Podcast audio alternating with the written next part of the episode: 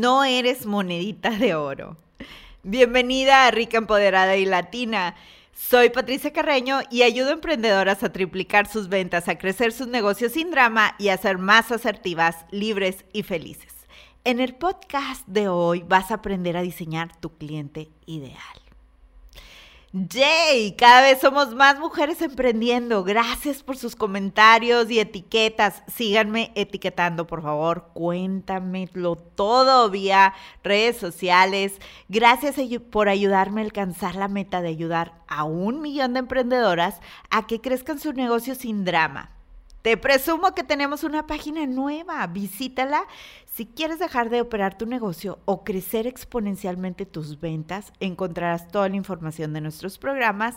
Es ricaempoderadaylatina.com. Please, please, comparte, etiquétame, tómale foto el screenshot del podcast y etiquétame en redes sociales.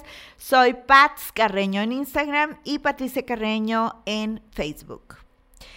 Todos los días me llegan comentarios diciendo, es que la gente me regatea, no estoy vendiendo.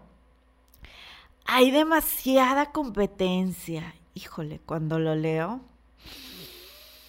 respiro.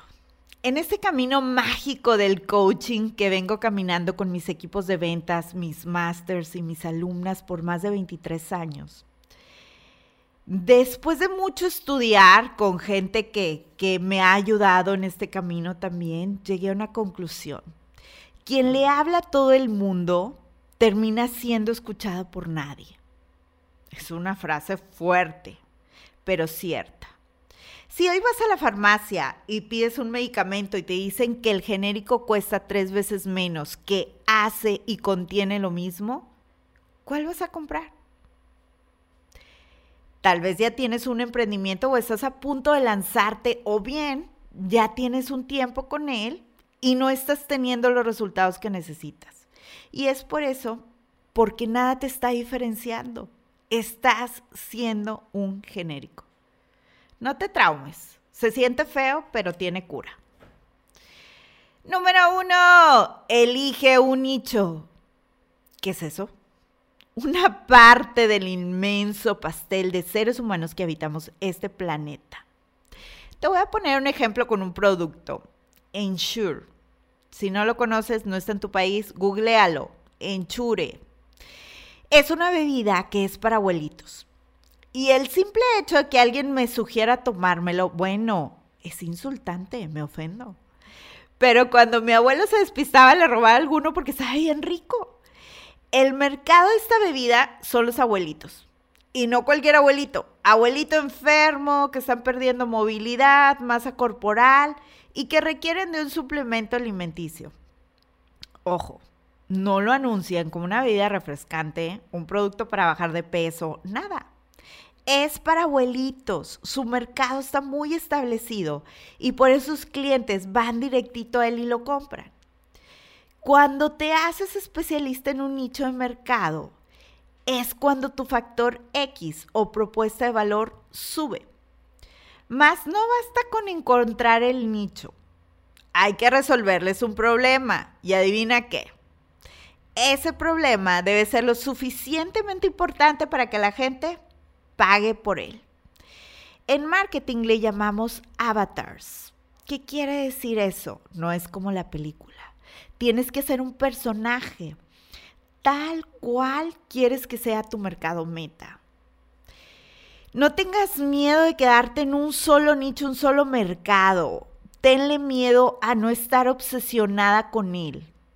Tampoco quieras quedarte ahí por siempre. Te voy a contar mi historia. Cuando yo inicié mi primer salón tenía 20 años. Imagínate, tenía el pelo la mitad rosa y la otra mitad morado. Mi mercado meta eran los niños, así que comencé haciendo fantasía, maquillaje para festivales y un año más tarde me di cuenta que pues los niños no dejaban. Quien me interesaba y quien me podía pagar más pues eran las mamás.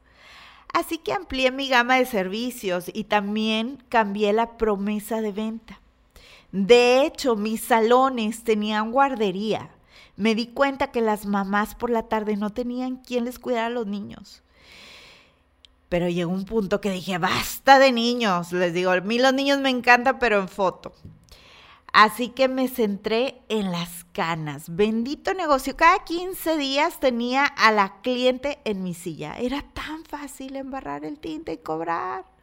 Me especialicé en todo lo que tuviera que ver en rejuvenecimiento capilar, en caída, incluso compré cosas de spa para hacer faciales. Y eso me destacó de la competencia.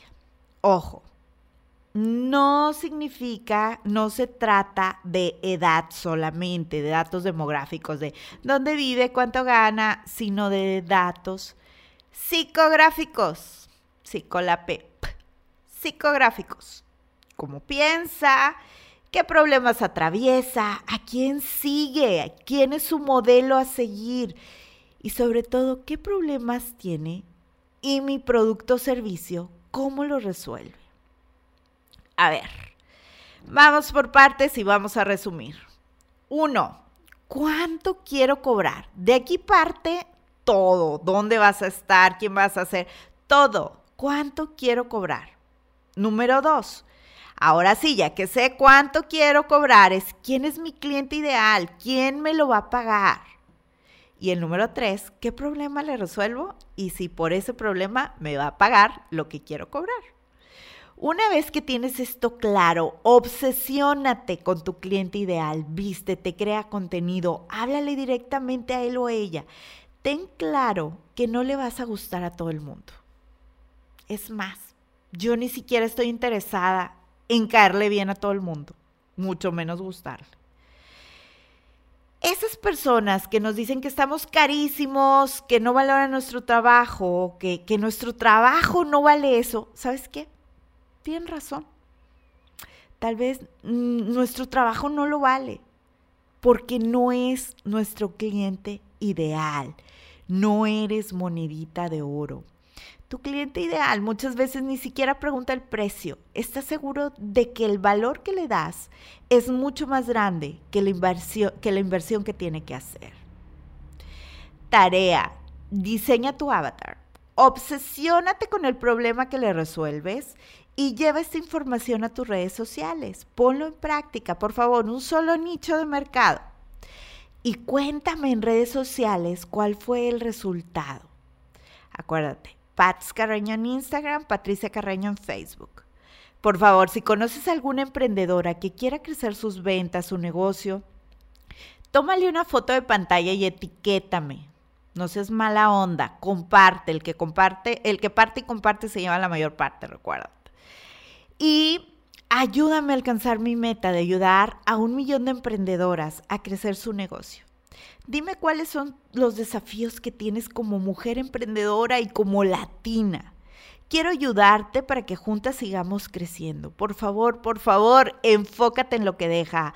Olvídate de los haters, olvídate de los regateros, olvídate de los que no pagan. Pon tu energía en quién sí es tu cliente ideal quién sí te valora, quién sí aprecia tu trabajo. Y recuerda que el límite es el cielo.